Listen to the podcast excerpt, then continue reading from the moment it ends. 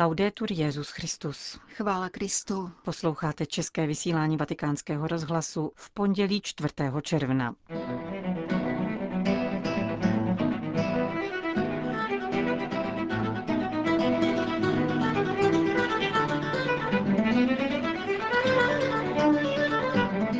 Papež František vyzval k trpělivosti v ekumenických otázkách týkajících se církve, eucharistie a církevního úřadu. Otevírejte prostory naděje, vybídl papež delegaci poroty Mezinárodní novinářské ceny Biagio Agnès. Zemřel kardinál Miguel Obando Bravo, nikaragujský otec míru a smíření. Pořadem provázejí a příjemný poslech přejí Jana Gruberová a Johana Bronková.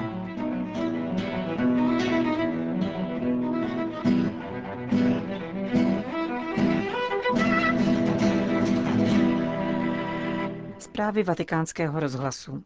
Vatikán. Nespěchejme příliš prudce vpřed, abychom dosáhli kýžených cílů, nýbrž trpělivě kráčejme spolu před božím zrakem. Vybídl dnes papež František při audienci pro delegaci spojených evangelicko-luterských církví Německa a Národní německý výbor Světové luterské federace. Římský biskup zejména poukázal na přesnou a sdílenou reflexi o otázkách církve, eucharistie a církevního úřadu. V úvodu se papež zmínil o společné připomínce reformace, která začala již setkáním ve švédském Lundu na podzim roku 2016 a upozornil, že událost, která mohla vzbudit polemiky a žehrání, se naopak vyznačovala duchem bratrského společenství. S vděčností Bohu jsme mohli konstatovat, že pětisetleté dějiny, leckdy velice bolestné, probíhající za vzájemných protikladů a častých konfliktů, přenechali v posledních 50 letech prostor rostoucímu společenství. Díky působení ducha, bratrským setkáním, gestům inspirovaným spíše evangelní logikou než lidskou strategií a rovněž prostřednictvím oficiálního lutersko-katolického dialogu bylo možné překonat staré oboustranné předsudky. S boží pomocí doufáme v budoucnost směřující k plnému překonání rozdílů. Společná připomínka reformace zároveň potvrdila, že naše cesta se bude nadále vyznačovat ekumenismem, který se stále více jeví jako nutnost i touha, pokračoval římský biskup. Dokládají to společná modlitevní a ekumenická setkání, která se v loni konala po celém světě, dodal.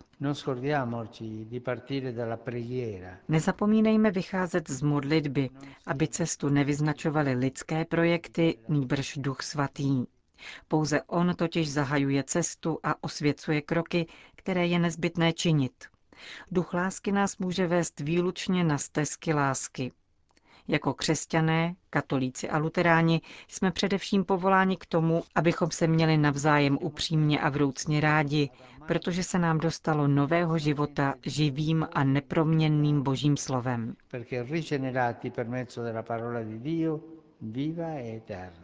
Současně jsme však povoláni k tomu, abychom ulehčovali bídu strádajících a pronásledovaných, upozornil římský biskup.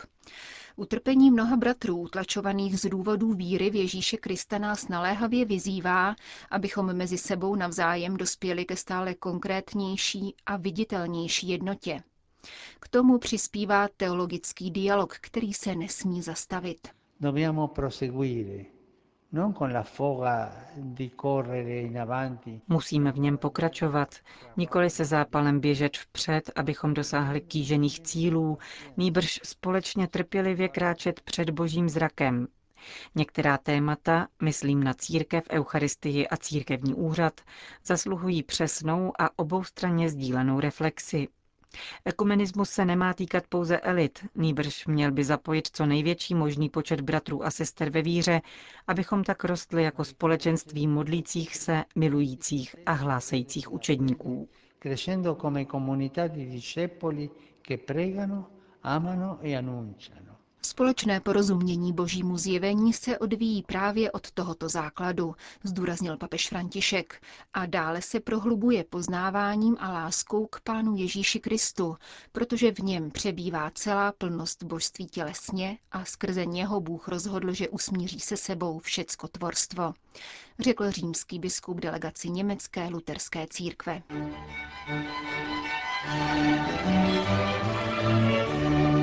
Vatikán. Papež František přijal krátce popolední delegaci poroty Mezinárodní ceny za žurnalistiku Biagio Agnes. Tento významný italský novinář, který zemřel v roce 2011, byl ředitelem italského rozhlasu a televize a bratrem dlouhodobého ředitele vatikánského deníku Osservatore Romano Maria Agnese. Byl zastáncem role novináře jako garanta správné, důvěryhodné, autentické a včasné informace.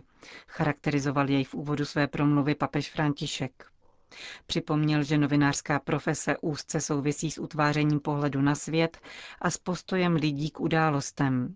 Zdůraznil dále nutnost moudré bdělosti v nakládání s novými digitálními médii, protože, jak napsal již v encyklice Laudato Si, jejich všudy přítomnost nepřeje moudrému životu a hlubokému myšlení. Rozptilující šum informací totiž ruší soustředěné myšlení.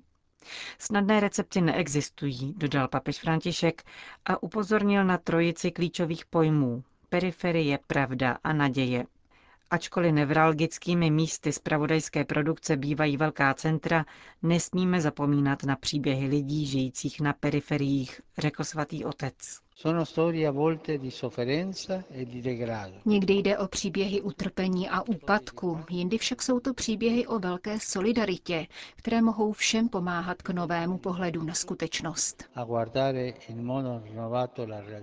Novinář je povolán řídit se ve své práci svým reflektovaným a zodpovědným porozuměním událostem, pokračoval dále svatý otec.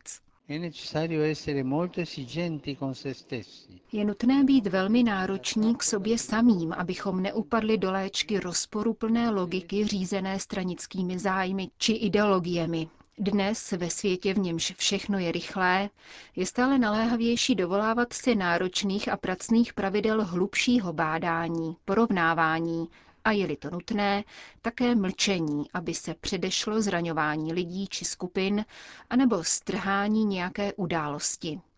Vím, že je to těžké, ale příběh lidského života lze pochopit až na jeho konci a to by nám mělo pomáhat k odvaze a prorockému postoji a diventare coraggiosi e anche direi profetici.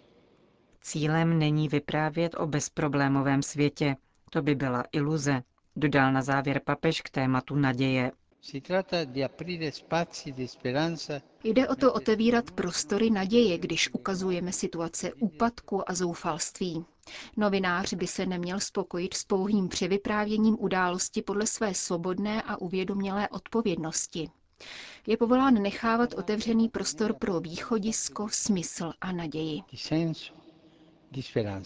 Na závěr papež František připomněl jednu ze zdařilých iniciativ nadace Biaggia Agnese, totiž projekt nazvaný Check-up pro Itálii, který popularizuje témata lékařské vědy seriózním způsobem a rozptiluje představy vytvářené na základě často povrchních informací snadno dostupných na internetu. Sympózium na toto téma nedávno zorganizovala rovněž Papežská rada pro kulturu, připomněl papež František. Vatikán. Papež František dnes přijal polského premiéra Mateuše Moravěckého. Předseda Rady ministrů našich severních sousedů rozmlouval se svatým otcem více než půl hodiny. Oficiální sdělení svatého stolce poukazuje na srdečnou atmosféru rozhovorů a dobré bilaterální vztahy. V rozhovoru pro náš rozhlas premiér Moravěcký potvrdil velkou schodu ve stanoviscích polské vlády a svatého stolce, a to nejen v samozřejmých otázkách, jako je prorodinná politika či pomoc chudým, ale také v diskutovaných záležitostech, jako je vize evropské integrace či migrační politika. Rozhovor se dotkl mnoha témat. Hovořilo se o sociálních otázkách, mimo jiné o ohroženích spojených s oligarchií v ekonomické oblasti. Premiér Moravěcky přiblížil Františkovi polskou cestu z komunismu a postkomunismu. Mnoho těchto našich zkušeností se papeži líbilo, v podstatě všechny. Mluvil jsem o našich sociálních programech spojených s bojem proti kriminalitě. Hovořili jsme také o situaci v Rusku a na Ukrajině. Papeže velmi zajímalo, jakým způsobem Polsko řeší napětí a pomáhá stabilizovat situaci ve východní a střední Evropě. Papež byl obeznámen s naší historií a ptal se na naše zkušenosti. A v této věci jsem mu mohl říci, jak velice se různí dějiny Polska od dějin západní Evropy. Jsem přesvědčen, že svatý otec velmi dobře rozumí tomuto rozdílu mezi západní a střední Evropou. Dobrze rozumie te różnice. Během setkání s polským premiérem se hovořilo také o Evropské unii. Papež si přeje Evropu sjednocenou, ale zároveň velmi různorodou, říká polský premiér.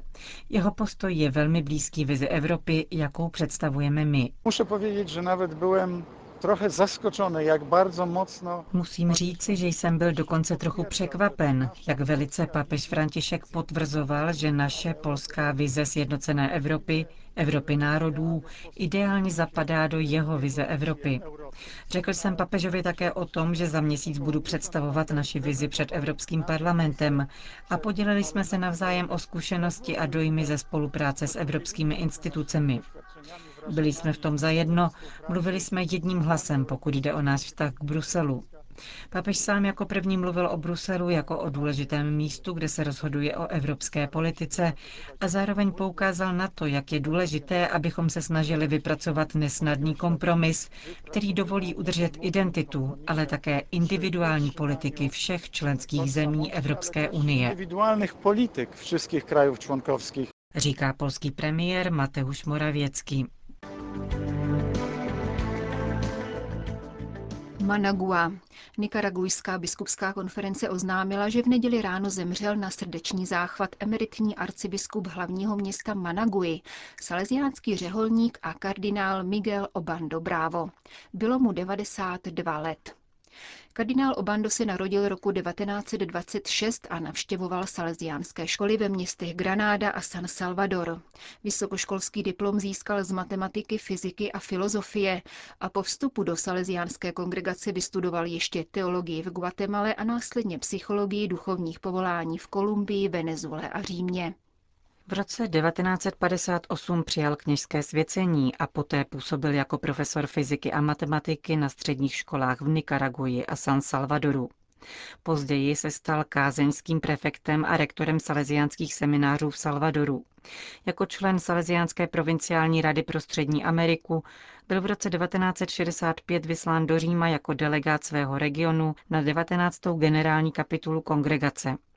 O tři roky později jej papež Pavel VI. jmenoval pomocným biskupem diecéze Matagalpa, ve kterém monsignor Obando věnoval zvláštní pastorační pozornost venkovskému obyvatelstvu, takzvaným campezinos, a jejich pastoračním problémům.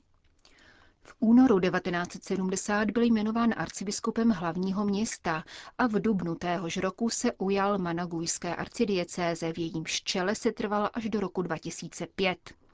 Po šest různých období předsedal kardinál Obando Nikaragujské biskupské konferenci. Zastupoval svou vlast na biskupské synodě v roce 1971 a vedl zastřešující instituce latinskoamerických biskupů. Papež Jan Pavel II. mu udělil kardinálský titul při konzistoři 25. května roku 1980. V dubnu 2005 se kardinál Obando účastnil konkláve, které zvolilo papeže Benedikta XVI.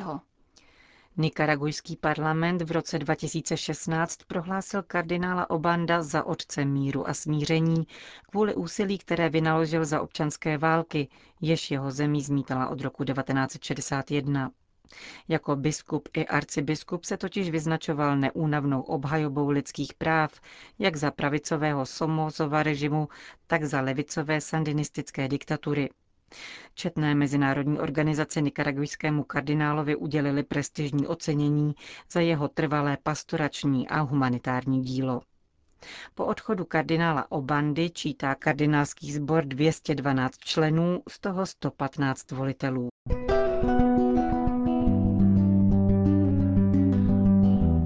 Končíme české vysílání vatikánského rozhlasu. Chvála Kristu. Laudetur Jezus Christus.